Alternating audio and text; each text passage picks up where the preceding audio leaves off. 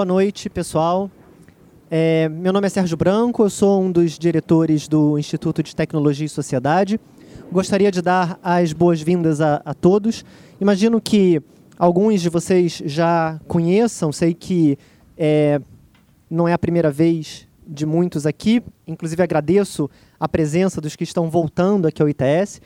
Mas, brevemente, o ITS é uma, é uma associação, é um instituto que é, trabalha com tecnologia em diversos campos da sociedade, incluindo democracia, incluindo direitos humanos, incluindo educação, cultura, etc. E fazemos é, com alguma frequência esses eventos que chamamos de varanda. Né? É, os eventos acontecem com alguma regularidade, às vezes dois por mês, um, às vezes um evento por mês. E hoje temos uma varanda bastante especial. E eu vou agora é, começar a falar em inglês, já que a varanda vai ser em inglês. I'd like to thank everybody for being here. This night we have the pleasure to welcome Frédéric Martel, who is a, a French professor, researcher, author. He wrote a book called Smart.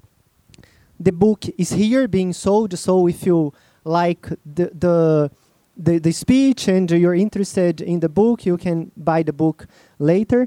And uh, this veranda uh, is possible due to our partnership with the French consulate. So I'd like to, to thank a lot the French consulate and uh, uh, Civilização Brasileira, the publisher of the book here in Brazil. I would like to call Constance, Constance Albanel. She's the director in the coordinator in ITS of our courses. Uh, we have courses on many subjects. She's the coordinator and she's French. And we thought, well, she's French, Frédéric's French, so she's the best person to introduce our speaker tonight. So I give the word to Constance so she can welcome uh, Frédéric. Thank you very much. Good night, everyone. Um, so, first of all, Frédéric, it's uh, an honor to have you here at the ITS, and it's a double honor for me as a compatriot. um, uh, I would like to uh, share with you a short presentation uh, of Frédéric. Uh, he holds a PhD in social science and four masters one in philosophy, in political science, law, and social sciences. Um, so you also have been visiting scholar at Harvard and NYU, teaching at Sciences Po Paris and HEC. Um, now uh, you, are, you write for numerous uh, publications, including Magazine Littéraire, L'Express, The Nation, Slate, and produce your own uh, radio show called Soft Power in France Culture, which is a famous French radio. So you're a writer, also a researcher, a journalist, a professor. And uh, we are here tonight to speak about your last book, Smart on the Internet. I think it's your second book uh, translated into Brazilian Portuguese after mainstream. Um, and this time, SMART is about uh, digital globalization. And for that research, uh, he has uh, covered around 50 countries. So now I will give you uh, the floor to tell us and share with us the results of your um, of your research all around the world. Bonjour à tous. Hello, everyone. I'm going to speak in English. I hope it's going to be okay. My English is very easy to uh, to understand because it's English with you know the problem is I have a very strong accent in French because I come from the south of France. So it's better for you if I speak English. Um, I just begin by a short story. Uh, you might know a very famous French anthropologue. His name is uh, Claude Lévi-Strauss. you know, he, he, has done a lot of things uh, in Brazil. Actually, he, he began his uh, career here. And when he came for the first time in Brazil, he came by boat. It was in the in the 30s, 40s, and it took him to come here 19 days. Last night I arrived in Brazil. It took took me 11 hours, and the plane was late. So you see how the difference is. And if I want to come with all the books that are today in the Library of Congress in Washington, D.C., which is the biggest library in the world, it will take less than one minute to have all this book from the US to here by the internet. Just to give you a, a and of course I know where we are, so the people know pretty well how internet works. But now internet goes uh, basically 30, 30, 31 terabit, terabyte by seconds.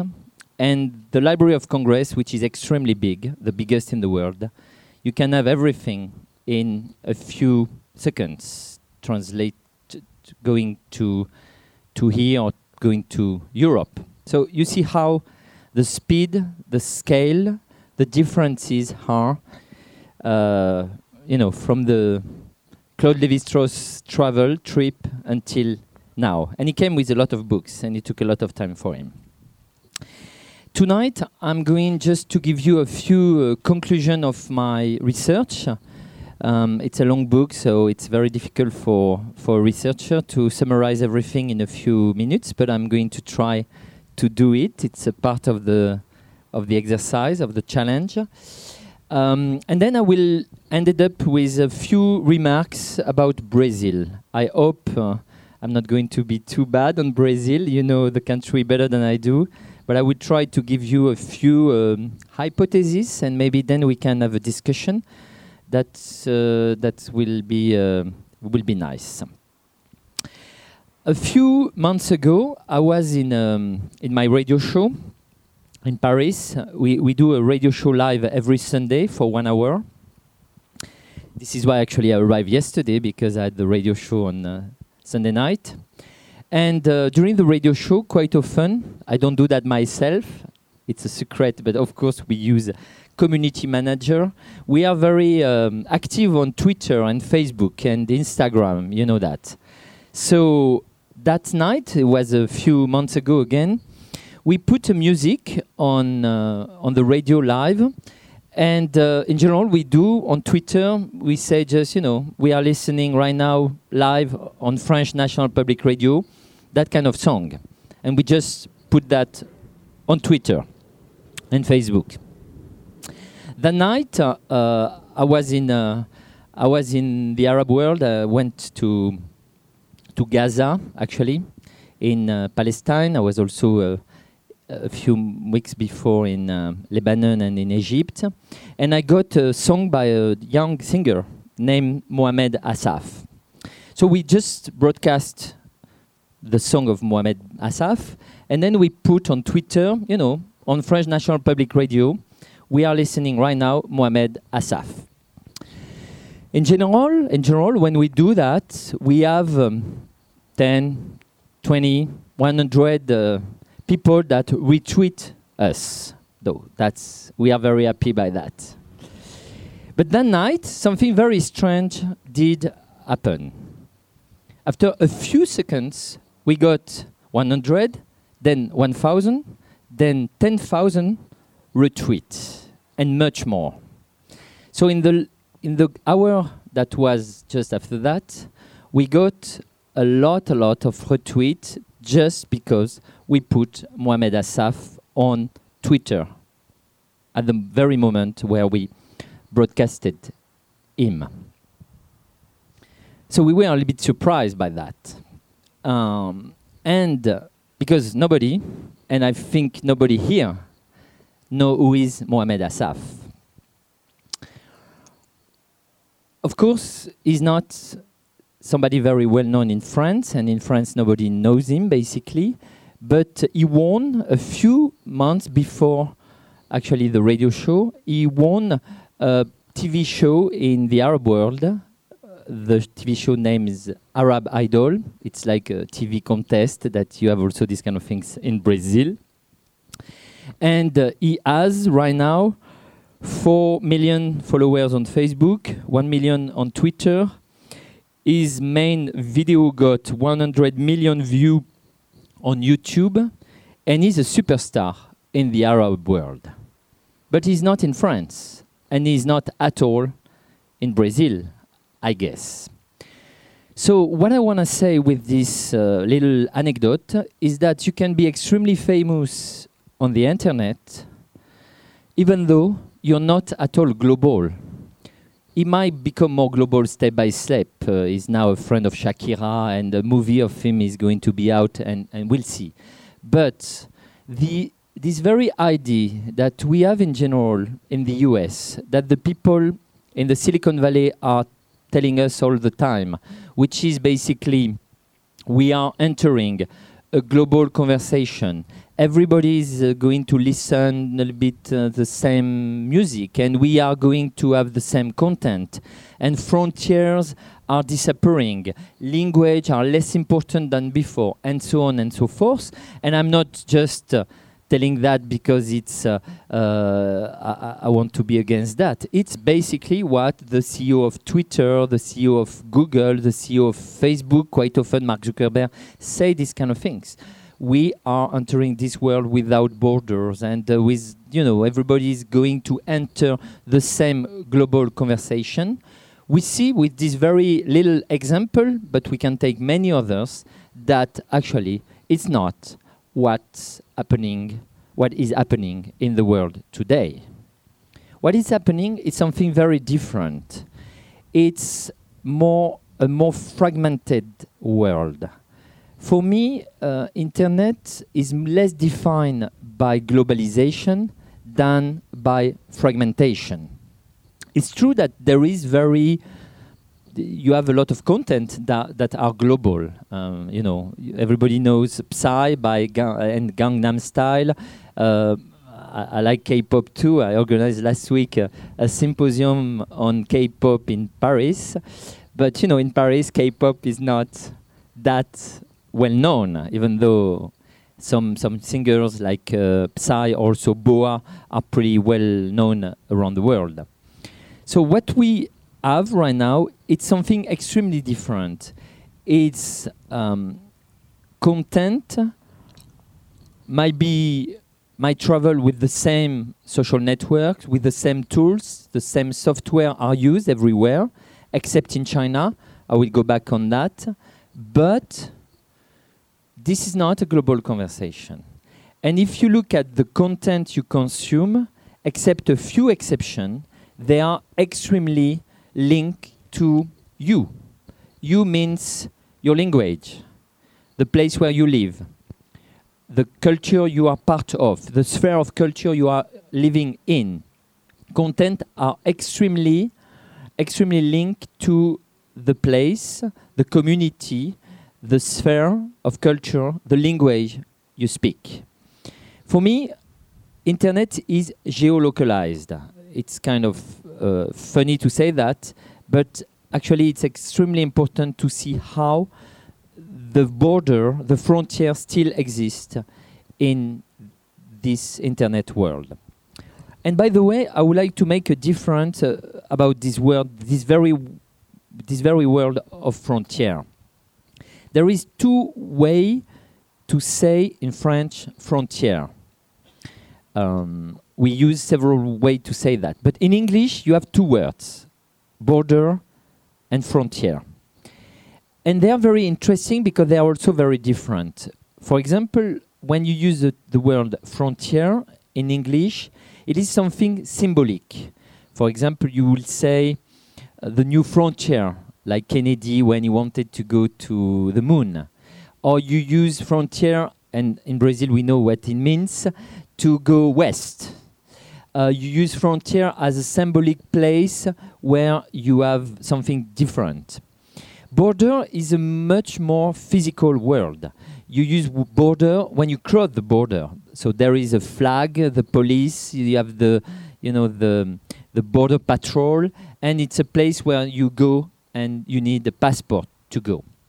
So to go back, to come back on the internet image, in fact, there is it, and it's true, there is no border on the internet except in China, and again, I will go back on that. But you still have frontier. And again, the frontier is not a border, it's more a symbolic frontier, which means the language, first of all, the territory sometimes, sometimes the community, sometimes again the sphere of culture you are living in are extremely important. That's the main argument of the book. And right now I'm going to try to to prove you that it's not just an argument, but it's also a, a reality with a few other examples and uh, endpoint.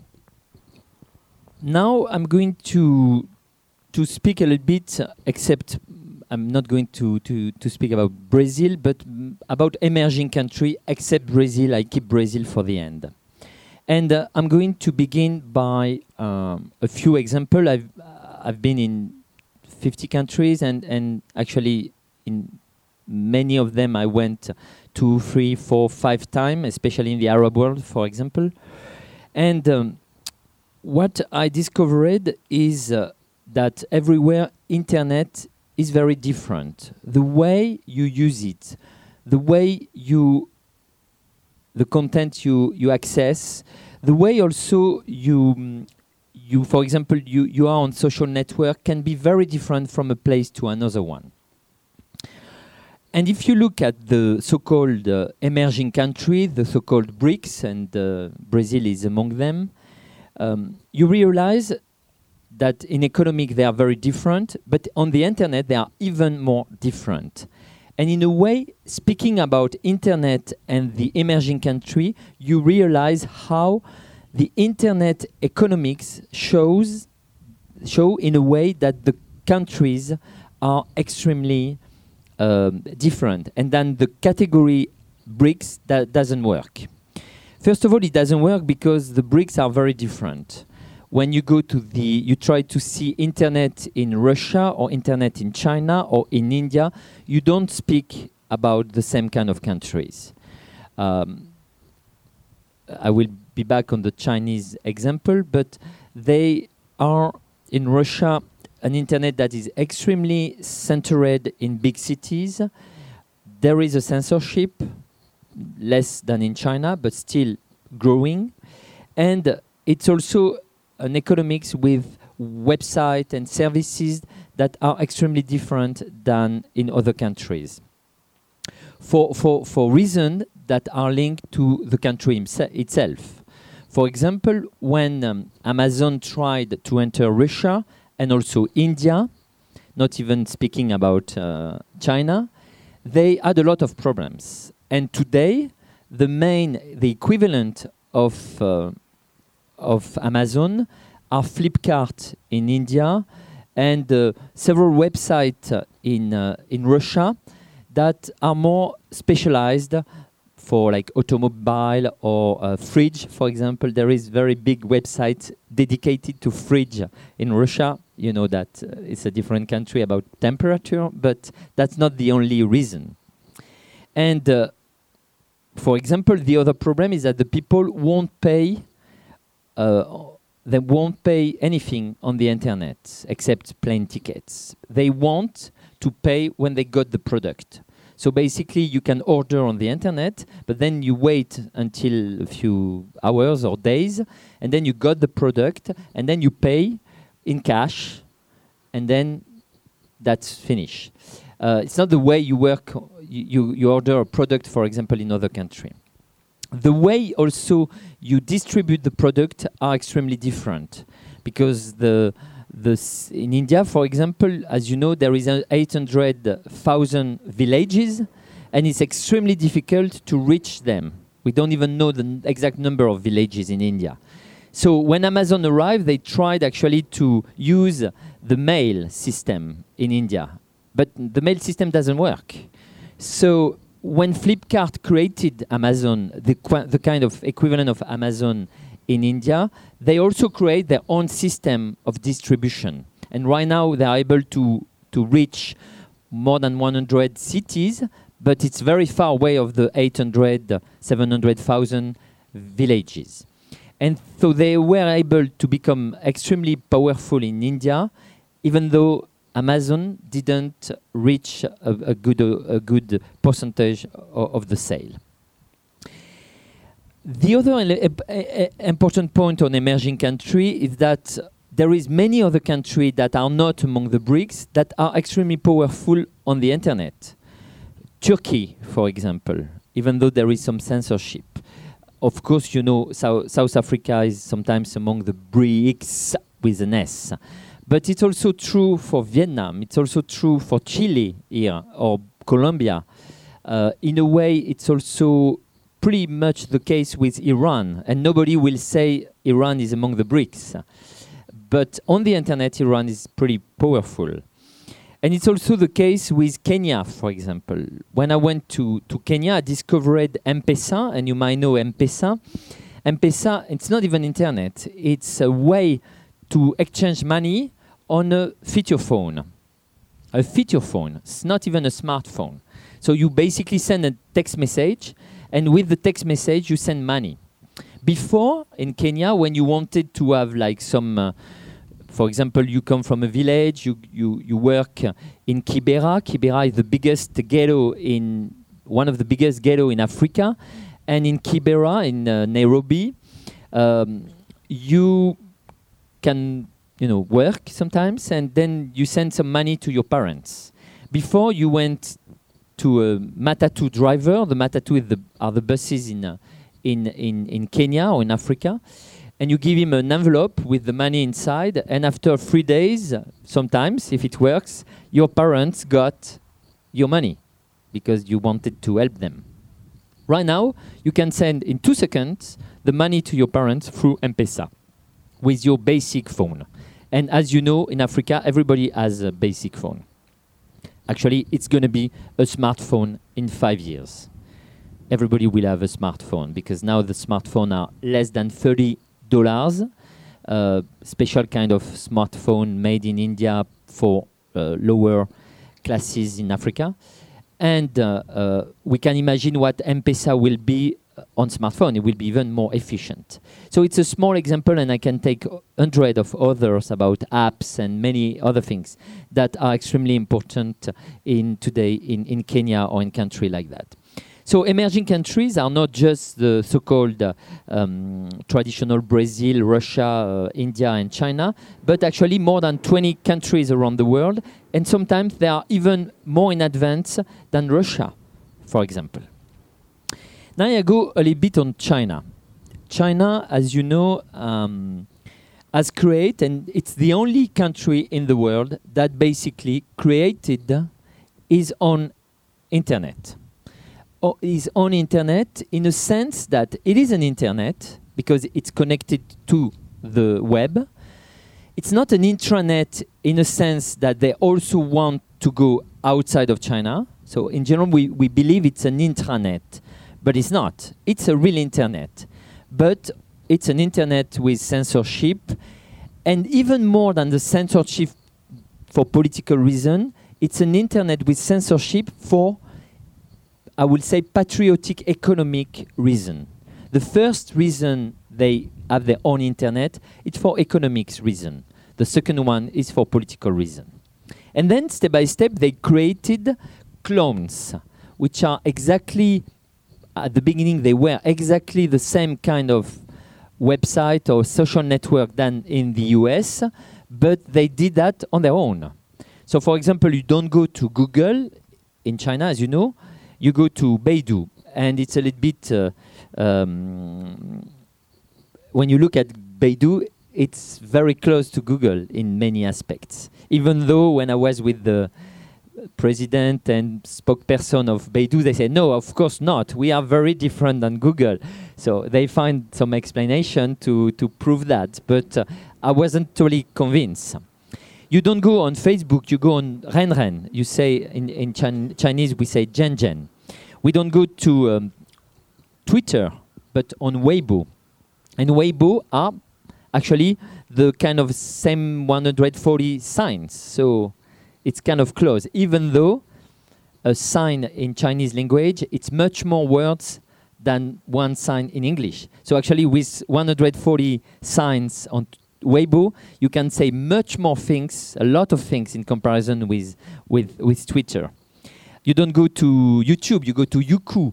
Uh, Amazon uh, doesn't work. You use Alibaba, uh, and it's the same with you know I don't know MSN is QQ, um, Netflix is Youku, Premium. Uh, if you want to uh, to find uh, I don't know uh, we WeChat, the equivalent of WeChat or Weixin, it's uh, their WhatsApp.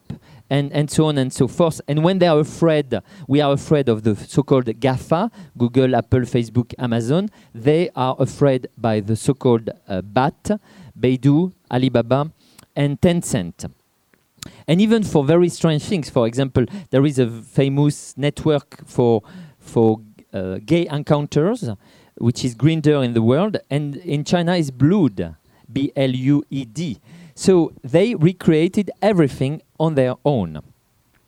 And of course, again, it's like um, it's uh, it's the censorship is extremely important in this kind of uh, um, apps and social networks. But again, I believe the main reason is to protect Chinese economics, or actually both reasons. But Chinese economics, it's one of the big one. Um, and sometimes it's very fun funny. For example, when I was uh, with uh, some bloggers, uh, I went to China. I go to China every year, and I met a lot of them, and they are very, very funny because, for example, when you when you put on Facebook actually Ren Ren or uh, Twitter actually Weibo uh, June fourth, your post is immediately cancelled, immediately destroyed. Why? Because for June 4th is the birthday of Tiananmen.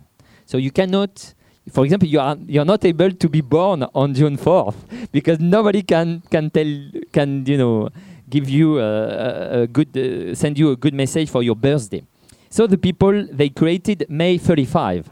May 35, it's actually June 4th, but you add you add to the end of May 31st four days, and then it's May, it's June. Um, sorry, it's May 35, and so the people understand that it's actually uh, June 4th. But of course, the censorship discovered that. So you had to create uh, April 65. And then it was March 96. And so at the end, nobody was able to understand what it was.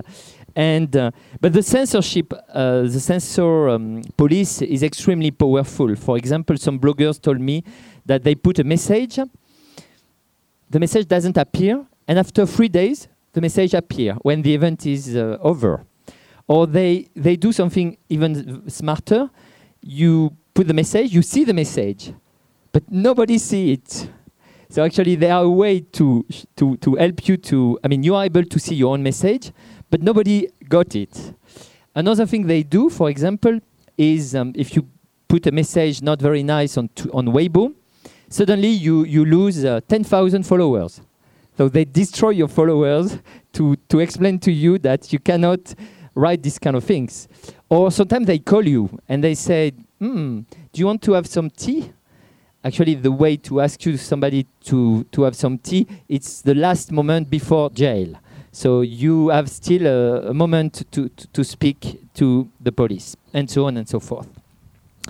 Uh, I, I, tell you that, but it's amazing when you are in China. As you know, it's uh, a lot of bloggers and so on. How courageous, efficient, active they are, and in a country like this one or France, you know, we live in democracy, and it's extremely, um, I mean, amazing to see these kids. Sometimes they are like 16 or 18 years old, and they fight every day for these kind of things you you might say it's just funny, but it's also their life. And sometimes uh, I spend a, um, a, a few days uh, uh, with Joshua Wong, who is, the, as you might know, the leader, the um, yes, the main figure of the umbrella movement in Hong Kong, and he has been jailed many times, actually, even recently and he's very famous now on Twitter and Weibo, even though his Weibo account has been destroyed several times.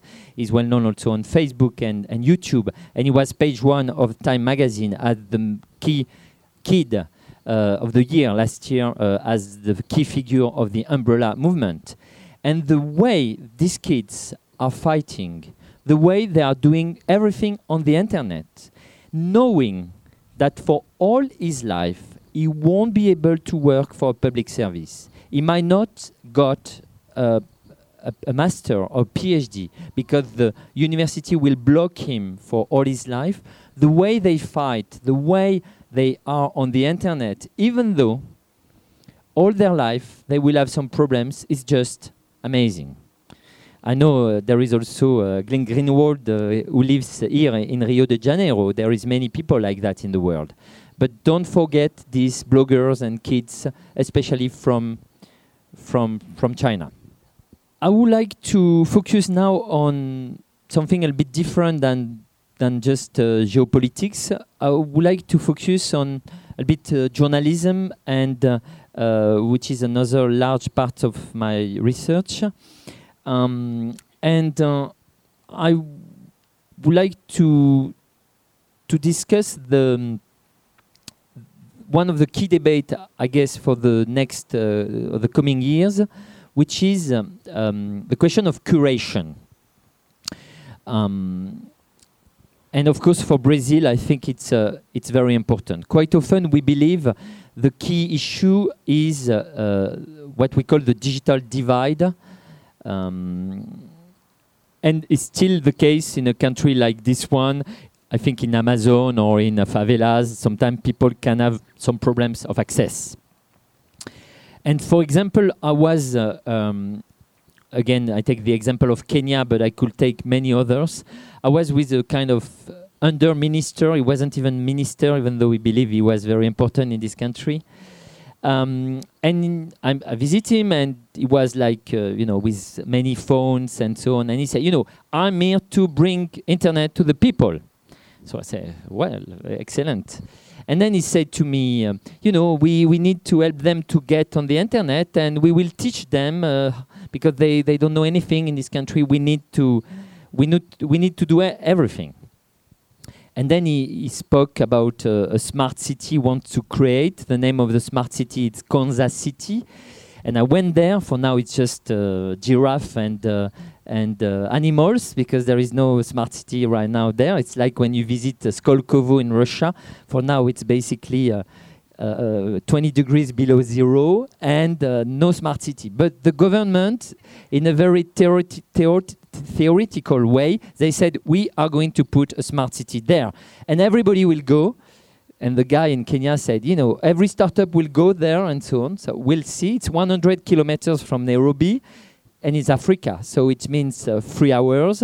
And you can be killed every minute on this street because it's like not a street, it's like a, a, a life. You know, you have tons of thousands of shops and whatever, and and and big trucks that that drive on the other side of the street, whatever. So that's the idea of the guy. I will bring internet to everybody, and I will create a smart city in this place in Konza City. Then I went to Konza City and I went to Kibera, the ghetto I was talking before. And uh, in Kibera, I found hundreds of kids that were already on the internet with their phone. And uh, they were able to use internet much more than the guy that was the minister that tried to help him to got help them to got internet. So you have to think of the digital divide sometimes in a different way. I believe the, the, the real question now in the future, even though you have still a lot of problem on access, it's the question of what we call digital literacy, which means basically how you are going to use the internet. And one of the key points, it's of course the question of abundance. Whenever you try to find a music, on Spotify, for example, you have millions of songs. Whenever you want to see a movie on Netflix, you have hundreds of thousands of movies. And not even speaking about Amazon Prime and books. And whenever you want to find an article, let's say uh, on Dilma Rousseff and corruption, you will have millions of, not millions, but hundreds of thousands of articles written in Google News. So, how you are going to find in this number of articles, number of in this abundance, the things that are good for you. So there is two main theory, two main way to answer the problem of abundance. The first one is the traditional way, which is the traditional critique. the music critic, the book reviewer, the movie film um, critic again, or the technology geek that is going to help you to find the good, the good um, uh, information, the cool hunter, the trendsetter, you know, the traditional way of doing recommendation. I believe, for many reasons, that this traditional way is over, and you are not going to be able to survive as a critic because actually critics are not able to to watch to everything. You know, when you have a movie in theater, basically in a normal country like I don't know, I don't know in Brazil, but in France, it's about 15 movies a week. You can see 15 movies a week, and you are able mainly to do. If you have a little team of free journalists, you are able to write about all of them. If you go on YouTube, as you know, you have hundreds of thousands of hours of videos and product and whatever that are uploaded every hours. So nobody can look at that. Nobody is able to criticize or to review them. So then there is uh, the other way of doing things, which is algorithm. And as you know, many many websites use algorithm. It's the case with Netflix. We discovered, by the way, that they have 78,000 subcategories. So whenever you go, you are part of Netflix, you see a movie, and depending of the movie you watch, they put them in some categories, 78,000 and they are crazy categories. I mean, I, I, I, gave I give in the book a few uh, name of them. It's like totally crazy, and depending of the categories you like, they understand what you will like next. You know the the story. Then they then they recommend you some a few um, a few movies you can you you will like. It's the same on Spotify about music. It's the same with Amazon Prime or even the regular Amazon that whenever you buy a book, they tell you, you know, you should also like this one. I don't want to be too long on that, but on many aspects, this algorithm don't work as well as we believe. For many reasons. They don't, first of all, they are very good to tell you, and it's perfect, at that time, very precise time, a lot of people like that kind of music. They know how to do that. They know how to find the best price for a plane. They know how to recommend a good hotel depending on the time of the year. They are pretty good on that. But whenever you speak with data mining people, they explain to you that to predict, and especially to predict cultural uh, trends and cultural um, um, the way you will like a movie or a film or a book, whatever, it's extremely difficult. And uh, uh, of course, we are just in the beginning of that, and you know, in 10 years it might be ex excellent, but for now, it's still a problem. For, for, for example, for one reason is that, you know, I listened last night, let's say, uh, some Motown music, you know, the the Motown uh, from the late 50s, 60s music in the US, uh, you know, Jackson 5 and that. Okay, but it was last night. Maybe last night, for several reasons, I wanted that. But today, because of uh, where I am, I'm in now in Brazil, maybe because I'm uh, um, in a good mood or in a bad mood, or because you know I, I am with other people in my apartment, or for many other reasons, I might just not like to have the music of Motown again. And so it's extremely difficult to predict that.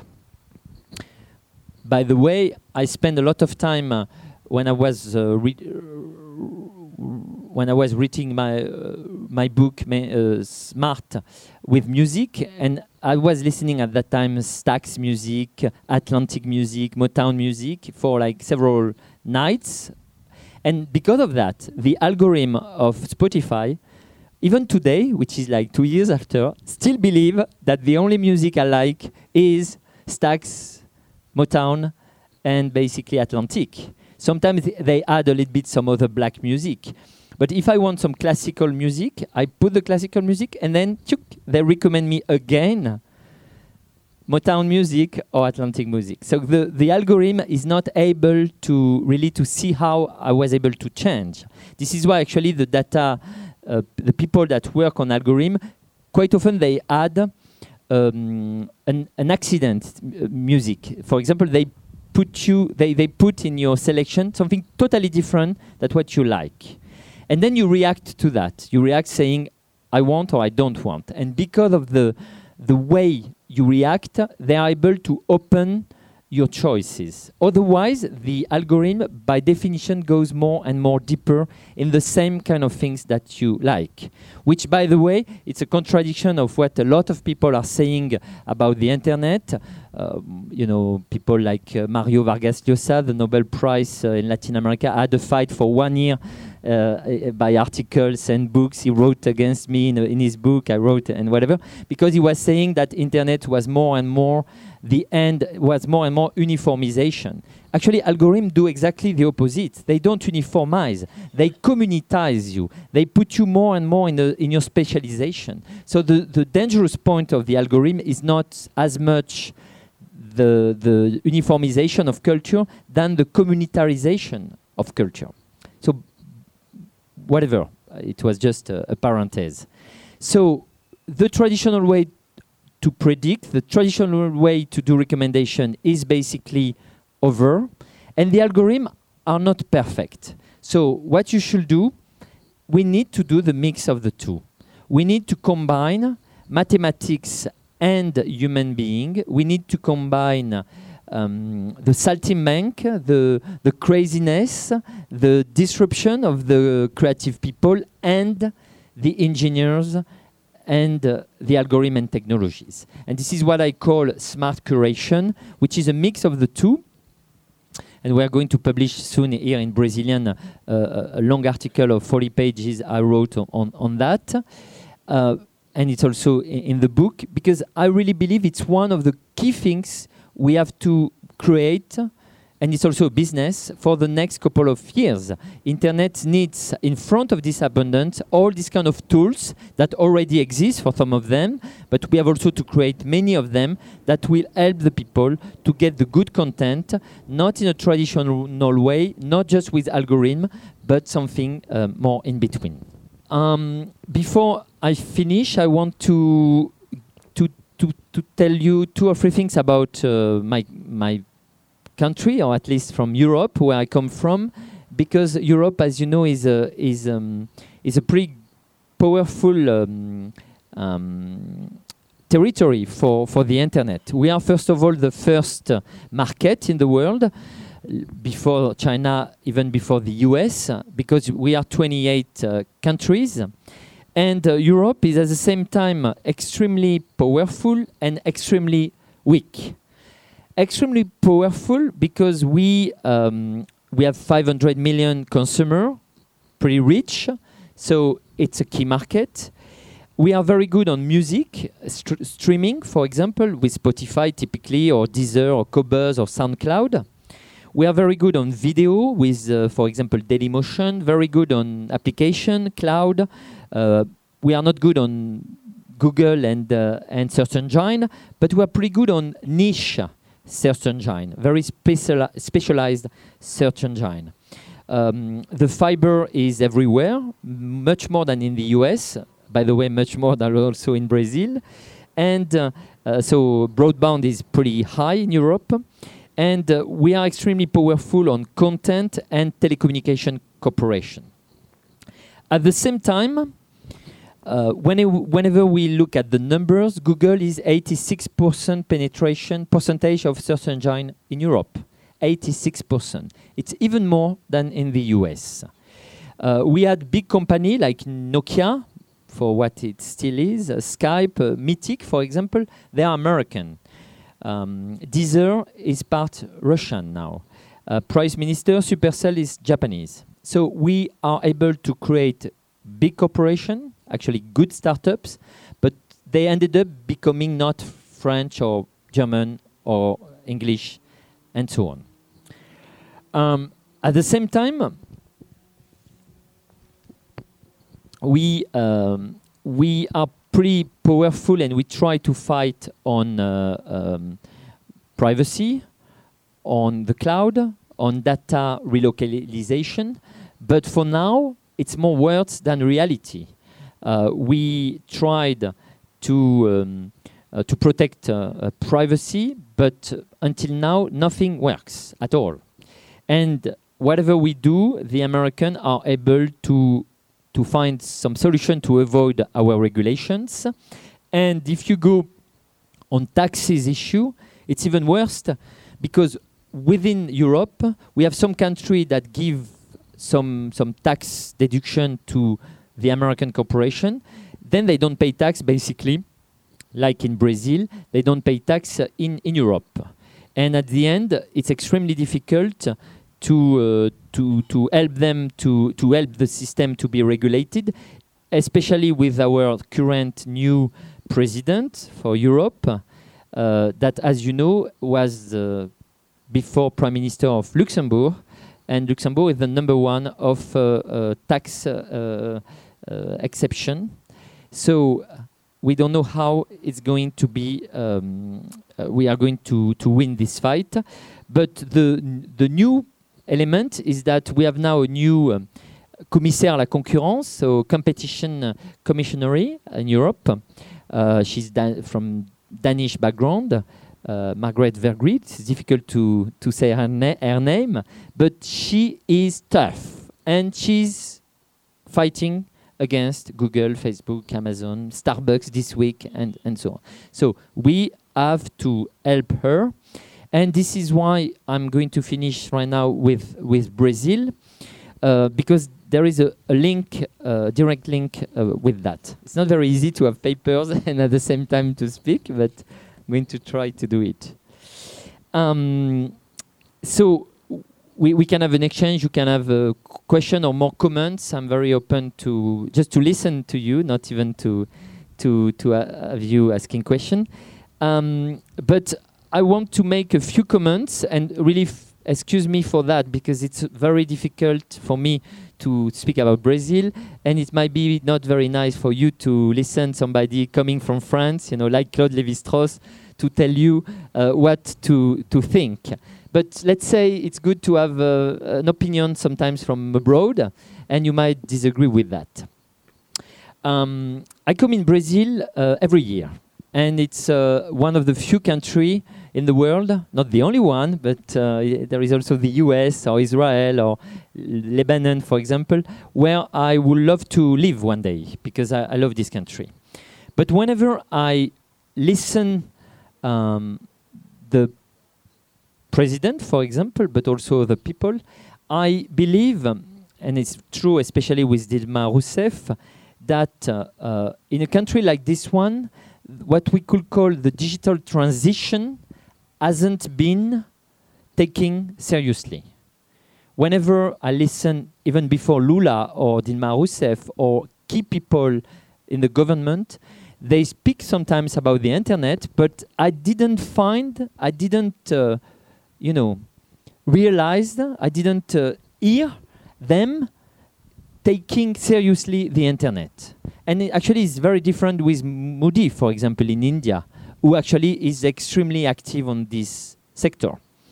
A few examples. Um, Dilma Rousseff did the Marco Civil Act. We were extremely happy by that. And by the way, it's exactly what we wanted to do in Europe.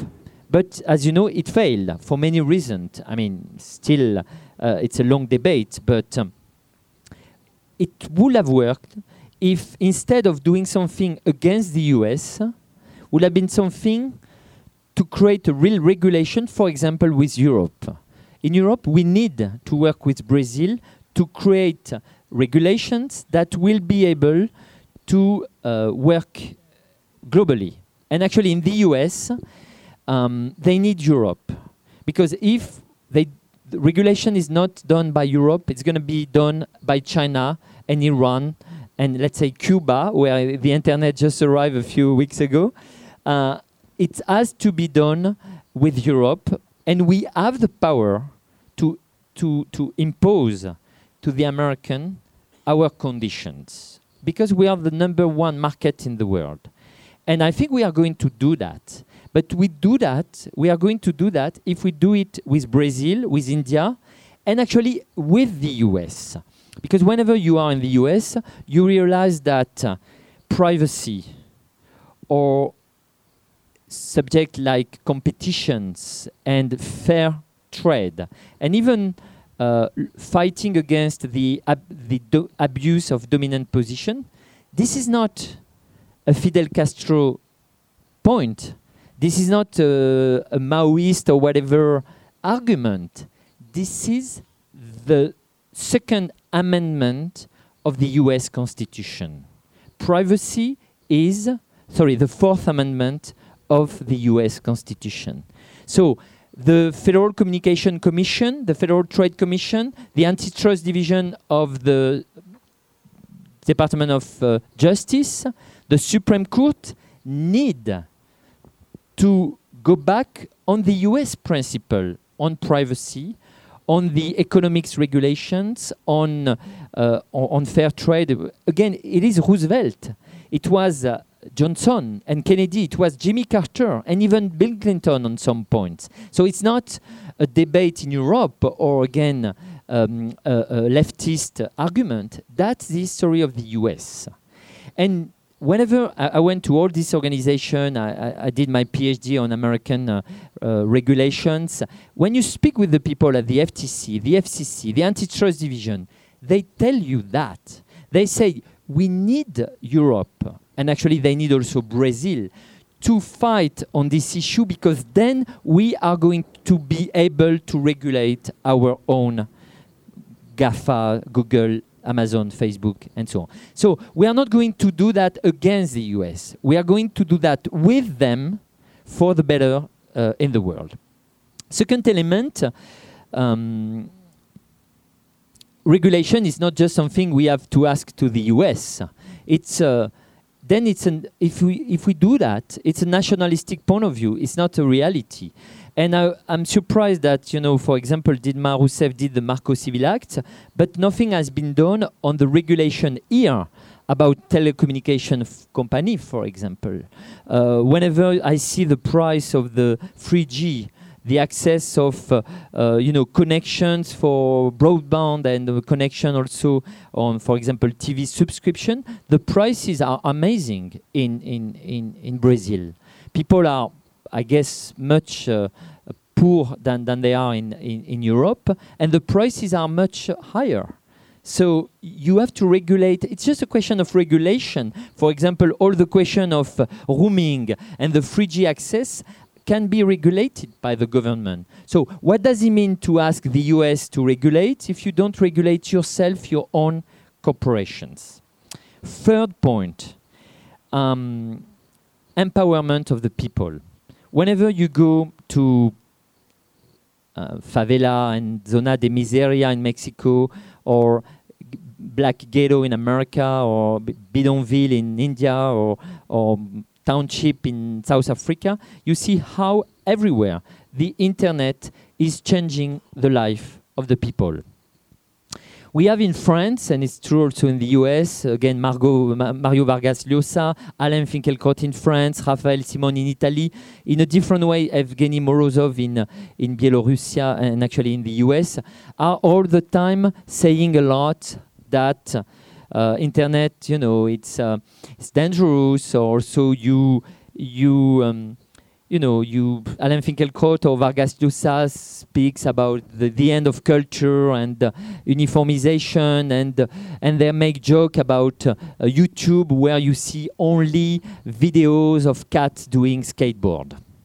Okay, but when you are in a big ghetto like Soweto in South Africa, here in some favela, and I was with the people from the CDI, the Comité para a Democratização de Informática, here in Rio, uh, Centro de Inclusão Digital, the LAN houses in, in favela that are not as important as they used to be, but still, you see how amazing it's the, the energy of the people to change their life, to change, to find a job, to escape poverty thanks to the internet. So internet is not just, and uh, of course you know that because you're here, but it's not just cat doing um, doing uh, uh, skateboard. It is basically a way to change your life, uh, social ascension, and a way to to do good.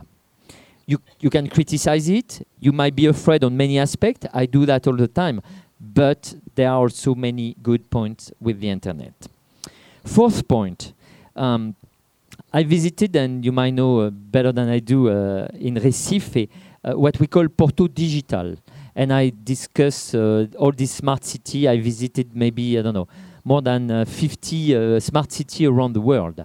And everybody was very proud of Porto Digital. And I think even Lula came and said how nice it is and so on. The same year, he discovered LAN houses actually in, in, the, in, the, in the country. But in Brazil, you should have 100 smart city, not just Recife and Porto Digital. I know you have others, but you need 100. It's not just one or two. If you want to change this country and to, to, to see how internet, the transition has to be done, it has to be done also with a uh, smart city everywhere. And it's not the case. I never heard your president speaking about that, for example. Maybe she did, but I didn't, I never seen that. Five point um, employment. Some studies are saying that in the next couple of years, we are going to have 50% of the current jobs that will be disrupted by the internet. 50% of the jobs that are currently in a country like this one will be disrupted by the internet. Because I believe, and I'm not the only one, that we are not the debate is always are we in the beginning, in the middle, of at the end of the digital disruption and the digital revolution. I believe we are entering entering the digital century. That's just the beginning. So all these jobs that will be changed, we need to work on that. Because if we don't, the people will lose their job. And if we want them not to lose their job, it means priority on continuing education. We have to work on the education schools, of course, universities, but we have also to work on continuing education, which means to help the people to change their job and to change with their job. All that, I never heard anything very important by the government, actually from France, like, but also from a country like this one. And it's one of the priority. Now I'm finishing with just a few uh, remarks about what are the strengths and the good point that I've seen in Brazil, in a country like this one. First of all, uh, I was very proud of the debate that you launched on copyright 2.0 thanks to uh, Gilberto Gil uh, when he was minister, but other people too. I'm not. I'm very serious on this issue. I'm also a writer and so on. I don't believe everything has to be free or everything has to be given away. But we have also to think about changes and to adapt regulation that are not necessary the better. Second of all, I'm extremely proud of uh, the content in this country. I think Brazil, and I wrote uh, about that a lot in my previous book on mass culture and mainstream, how Brazil is a big actor of content and production of content, TV Globo and many other things, music and so on. But all this content have they need also to be on the internet. When I see, for example, the cost of uh, replay on Globo, I'm kind of surprised. I mean, in France, all the replay are free. Whenever you have something that was broadcasted on TV, it's paid by the ads. Then you have that for free on the internet. But it's not the case in this country. I don't understand why. By the way, it can be also regulated, but if not, you could, um, for example, uh, uh, in Mexico, uh, and in Mexico it's not well regulated, but you have a lot of content that are free uh, for te telenovelas, for example. You have the main telenovela with the family, and then the larger family, like some characters that are not as important in the main telenovela, they become a very important character on the internet with their own story. And for example, somebody becomes lesbian, and then you have all his life as a lesbian on the internet. So it's a character. It's like a Balzac novel. You have 10 10 characters, but on the internet you have 100, and you can have a lot of life of many other characters. So all these things that they have created in Mexico, they should do that here. They, they do that a little bit, but um, content uh, are great in Brazil, but they have also to be great on the internet. Third point, um, and I, I, already spoke about that, um, the question of empowerment. You can be the country that create the tools to help people to empower their life through the internet, especially in poor area. I do think that, I mean, in Africa they do that, but you are probably more important, more it's probably easier for you because you're already uh, an emerging country and everything uh, uh, is possible here. For, for, fourth point, the all the environmental issue. Uh, I spend a lot bit sometimes this afternoon with the people that uh, do a lot of things on the climate change and uh, I'm going to spend the weekend in uh, uh, deforestation area and this kind of uh, things. Brazil can be a leader on internet and environmental issue. How you can mix the two debate together and how you can create the new tools, apps, and whatever that will help to to change the, the planet. And actually, it's going to be the, one of the main debates in Paris uh, at the end of November for the COP21 when the UN climate change will, will summit, summit will be in Paris. And to finish, I was extremely, um, even last night when I spent some time with some of my friends in this country, how innovative are the youth, how innovative are the startup and the people that want to fight and the people that want to create new businesses, new models to change their country and grow up with their country, changing it and changing their own life. All that has to be, um, you know, it's creative destruction, as uh, Schumpeter used to say. Creative destruction means destruction, but means also creativity to all that could be helped by policy, sometimes just by a, a, a government that speak to the people and encourage things and fiscality and taxes system and all these kind of tools that will help at the end a country like Brazil to become um, a better place where to live. Thank you.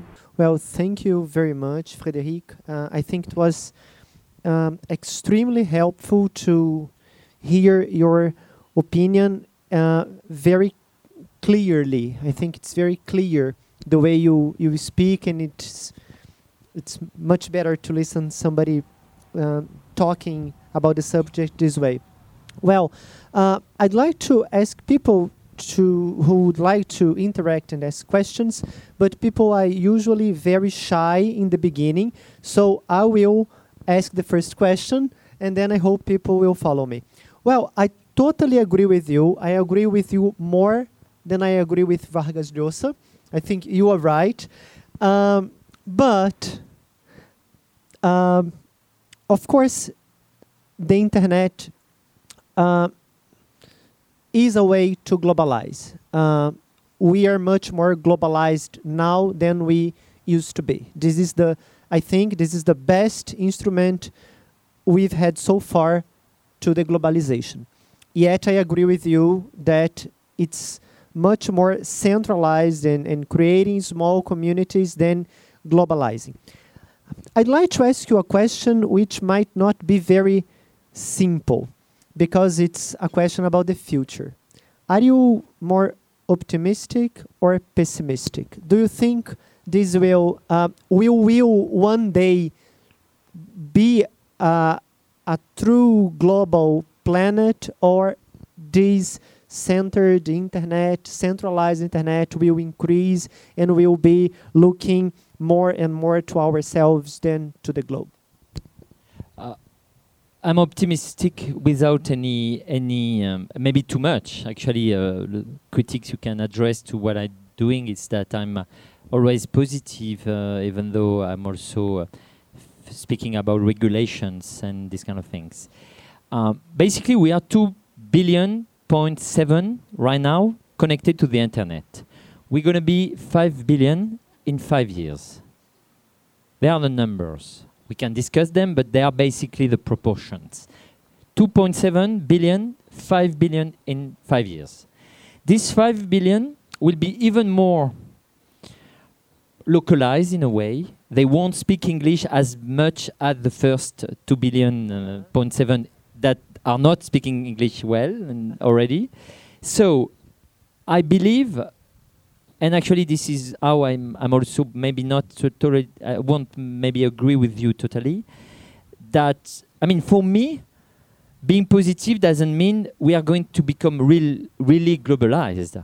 I don't think becoming globalized is positive in itself. I think it's good to communicate. I think it's good to travel. I think it's good to to speak languages and to be able to communicate with other people.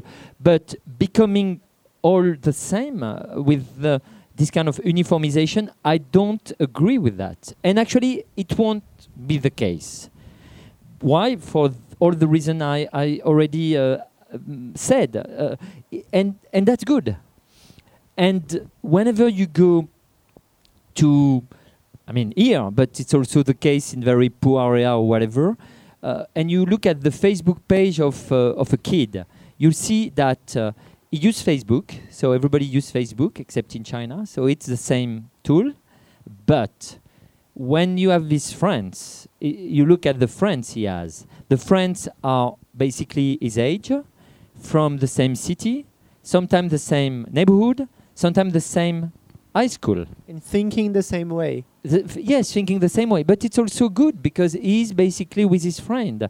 And why is not having people from India or from China or from Mexico?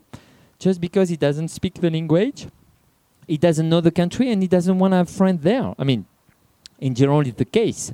And it's exactly the same with the phone. Uh, was the same in the phone uh, 20 years ago. We were able to call, uh, you know, from my apartment. I could have called uh, Japan every day, but I didn't because I don't speak Japanese. I don't have, I didn't have at that time friend in Japan and, and so on. So that's basically for me a good point again, it's very globalized because Facebook is everywhere, but the community you interact with is not. And for me, it's not a problem, and uh, that's just uh, it. No, just to make clear, I don't think the, uh, a whole globalization is good. Uh, I don't think it's good. So I agree even more with you and with your answer. Well, people, uh, anybody who'd like to ask questions? Bruna? Hi, thank you. Well, I just uh, well, my question is actually because I want you to elaborate a little bit more on the topic of curatorship and uh, but I'll, but you you talked a lot about this in, in terms of uh, the entertainment industry, music and movies. But I want to go back to talk about it in terms of journalism and as a way that data mining was is being used by big media companies to adapt in the digital era. In the big, I think that the big um, example we have is the New York Times when you receive like exactly the, exactly the the, the list of articles that you do want to read that in that morning in your email, so that you keep your signature, and, but at the same time, the surprise element that is so essential in the media in whatever you go get information is so important. So I just wanted you to elaborate a little bit more about it you know, I'm also pretty optimistic on, on that, even though, I mean, uh, as a French journalist, I also know by myself how the sector is in jeopardy. But let's go on music to answer your question. Music, as you know, have been in the last 15 years a, a sector, um, a cultural places with a very big disruption. The first one, the most aggressive one. I don't trust all the studies, but uh, by the way, the New York Times wrote a few weeks ago a very long story on that, with a lot of numbers linked to uh, jobs and links to money. So they use at the same time the Department of Labor for jobs and the Department of uh, Revenues and for taxes. And they realized that if you go back on 15 years ago and you look at now, the music industry, of course, in between, it has been a disaster. But before and after, we have now more people working in the music industry than before. They make more money than before. So I don't say that in five years wasn't difficult, but on the long run, internet has been more positive for the music industry than, than, than what a lot of people are saying. Of course, you have a major company that disappeared and some people that have been killed, I mean, lost their job. But overall, for the musician in America, internet has been a good change. The transition is positive. And I do believe that is going to be the same for journalism. Um, i- in, it, it is difficult, but I know a lot of people that lost their job. Even last week in France, 120 journalists lost their job in L'Express, a newspaper I used to work for. But at the same time, I have also a lot of friends that were able at 22 to enter a newsroom in the website of the newspaper that was mo- much more difficult for me 10 years ago. So, I'm again, it might be black and it's not black and white, it's much more complex than that. But I do believe that. Um, you know the music industry the people of the press especially the old one especially the one that never understood that have never understood internet are always saying you know it's terrible it's horrible we are lost there is no long format uh, article whatever but actually i think it's going to work and uh, um, I mean, we are. It's it's it's a transition, but it's also a disruption that is a revolution it's as you know it's very banal to say that but it's as much important as basically the industrial revolution. So a lot of things are going to change. A lot of people are going to lose their job and to lose the the situation they were in before. But um, i we are able to work and to survive this revolution and to to do better but again, it has to be done. It has to be encouraged by the government. It has to be regulated. It has to be funded, and so on and so forth. Okay, questions? Uh, could you come here, please? Um, my name is Jonas. I'm a law student at FGV here in Botafogo. Uh, I would like to ask about Brazil because even though all states share the same language, there are still many different cultures between them. And I would like to ask if you believe that the internet could create some sort of national conversation since it's already, you know, they're already going to the path, I believe. Uh, it's a very, very good question. You know, I'm too French. In France, we are a small country, so it's much easier to be uh, a little bit uh, in the same conversation in France uh, than than in Brazil. Um, you know, I believe to to tell you the truth that uh, the so-called global conversation doesn't exist, but even the national conversation doesn't exist. I think the only conversation that exists is your conversation. So a person as as one, singular individu- individual and then he creates his own internet in a way around him he can pick you know for example this is why i didn't i never said uh, we believe it was very global and now I, i'm coming and i say you know it's more local i never said that because actually sometimes it's very global in a very niche sector for example, if you are, um, let's say, uh, interested in the COP21 I was speaking about, like the env- environmental issue, everywhere in the world now, people are extremely active on that. But you might not uh, be interested in that. It's a shame, uh, but you might not. Then you're not in part of that conversation. So it's a global conversation, but very little. Let's say the the gay community or the otaku community or the femen community they are global but they are extremely niche uh, community. So you can decide for example to be in the lesbian community and then you are global and it's national and whatever um, because it's also linked to portuguese for example but uh, it's not local. So at the end you have a lot of conversation and uh, if you take uh, for example, if you take the the Globo website, I was very impressed by the website uh, of Globo.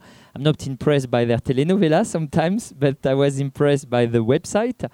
Um, you have a, a national website, and then wherever you go, in let's say in uh, Belém, for example, in Belém, you will have the Belém website that is totally localized.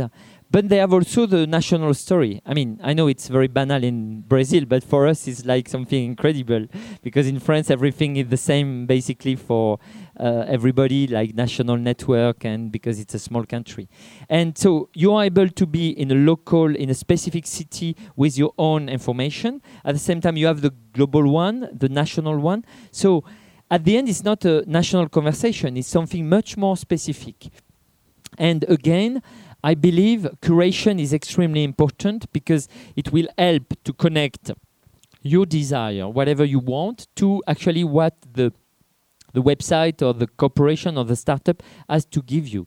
And and personalization, geolocalization, um, mobility are, of course, the key uh, issue of the of the future of, of the internet.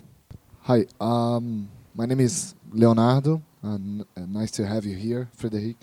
Um, uh, you, you, you said a, a little bit about uh, regulation.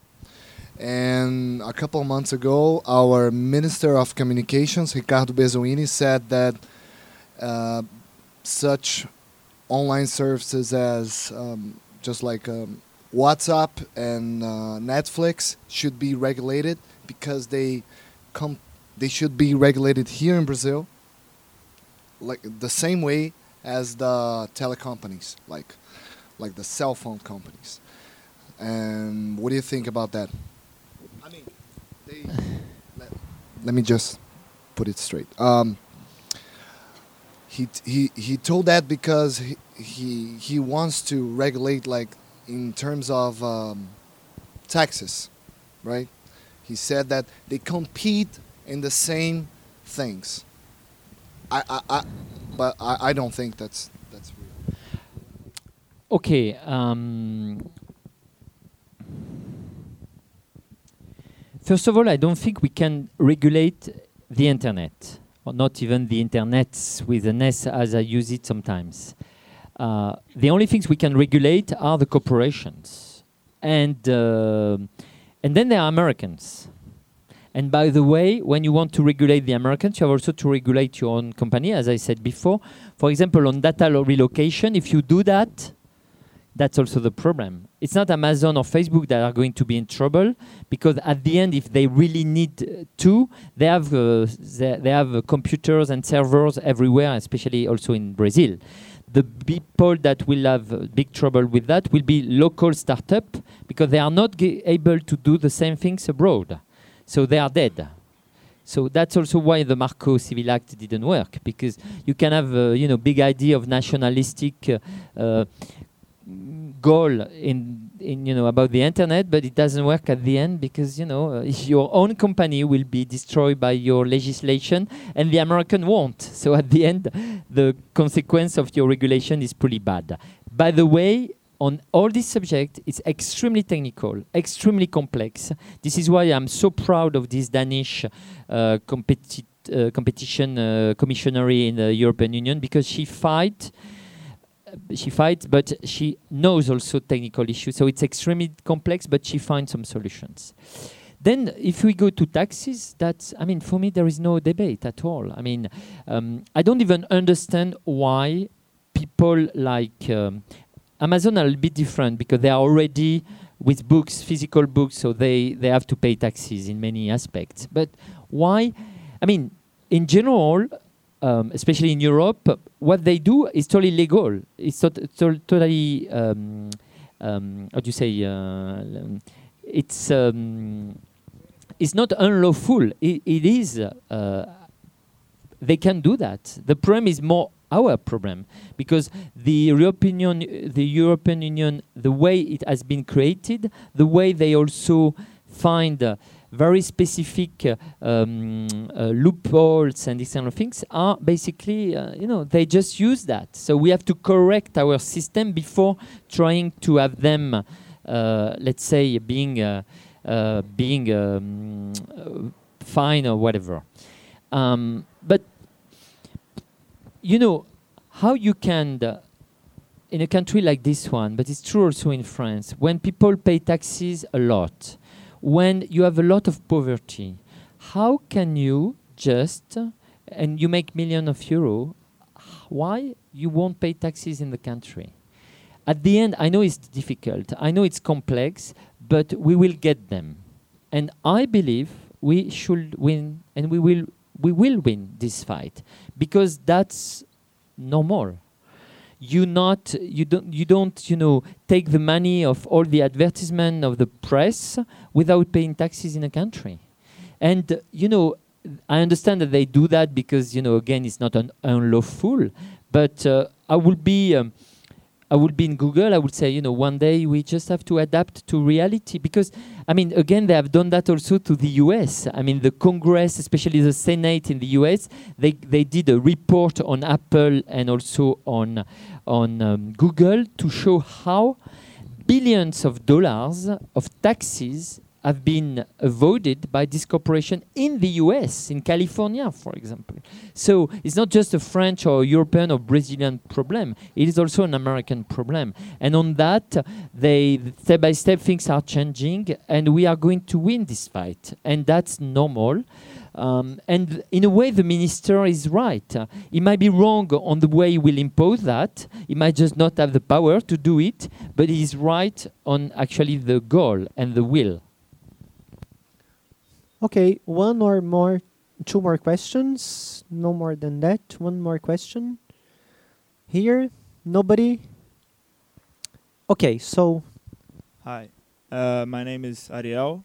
Uh, I would like to make a question, uh, taking advantage advantage of the last questions. Uh, uh, when you said about um, Bra- Brazilian potentials, the, the the strength of Brazil, you you talk about um, uh, education for empowering people, uh, cases uh, for environmental uh, preservation technologies, but uh, when you talk about the issues we have in Brazil, uh, I noticed that you always talk about uh, government positions, like uh, what the president said, uh, or what the minister said, or what the the major is doing, and, and regulation of uh, telecom companies.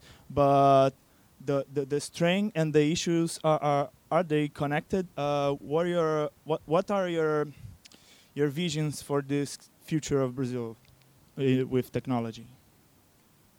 Thanks. Yes, you know, I believe in democracy politics. I mean, you might like them or not, you might like um, democracy or not, but are the people that are able to, to change the law and and the law it's not perfect it's sometimes just the first uh, step of a fight but you need that without the law you don't have uh, you don't have um, uh, a way to to make equality and to help people to become part of the same country and the same have the same direction um, at the same time, I, I know also, for example, uh, it's another story, but uh, sometimes internet and the environmental issue are pretty close. In Paris, for, for the COP21 in a few weeks, uh, the summit of uh, the climate change, the UN summit, that's going to be uh, an event, a worldwide event. Um, a lot of people are focusing on the 3,000 journalists that will be there and uh, all the head of state that will be there in Le Bourget, close to Paris. But the reality is also the hundred of thousands of people that will be in the streets of Paris. So I believe also on civil society because I do believe that they are going to be able to change the discussion and the conversation in Le Bourget that nobody will be able to enter because it will be very security uh, kind of protected. But the civil society will be in the street of Paris. And a few minutes, uh, one hour ago, I was with some of them here in Brazil, and all of them are going to go to in the street to Par- in Paris. So civil society are extremely important, and this is why I agree with you. It's not just a question of your president and ministers and so on. But it's also by this discussion that at the end you are able to uh, to to change uh, um, to change the reality. Um, I spend uh, I, go to Cuba two or three times every year. Uh, I was three times this this year in Cuba, and I was there like uh, a few weeks ago. And a few weeks ago, something very new happened. Uh, when I was in Cuba in May or June, um, was I was not able to access internet. Uh, internet was basically only for four star or five star hotel. It cost 10 euro an hour, which is basically half of a salary of a Cuban guy during uh, uh, a month. And Castro, the, the Castro, said uh, uh, many times that you know internet is already there, but internet wasn't there. Even though the cable that was funded by the European Union connected to Venezuela was already there like five years ago. So they said it's because of the embargo. It's not because of the embargo. It's just because they didn't want the people acced- accessing the internet. But then, when I was there like two or three weeks ago, internet arrived. And on the big street, I don't know if you know La Rampa, which is the 23rd uh, street, uh, one of the main uh, uh, where you have the the former Hilton Hotel that was nationalized by Castro, that is now Habana Libre, symbol of the city, which is everything except libre, whatever. Internet, as we have a hotspot on like 300, 400 meters between the ocean, um, Le Malecon, to the basically the big hotels Habana Libre. And on these 300 meters, you just have every night and every day, but at night it's even more uh, visible, hundreds of kids with their smartphone, whatever, waiting. And basically, they are sit, sitting in the street, sometimes on uh, stairs, uh, in the middle of the road, just accessing the internet. And you see, whatever the Castro can say, these kids in the street explain to you the power of the internet, the goal of freedom, and the fact that all the things that has been done have been done by the government for years are pure propaganda, and the response, the answer of the people is just visible in the street. So I'd like to thank all of you for for coming. Uh, I'd like to thank the publisher. Gostaria de agradecer à editora Civilização Brasileira por trazer os livros. Merci au Consulat Français. Uh, thank you very much for for bringing Frédéric Martel here, and thank you very much. For Merci à vous, bonne soirée, bravo. Merci.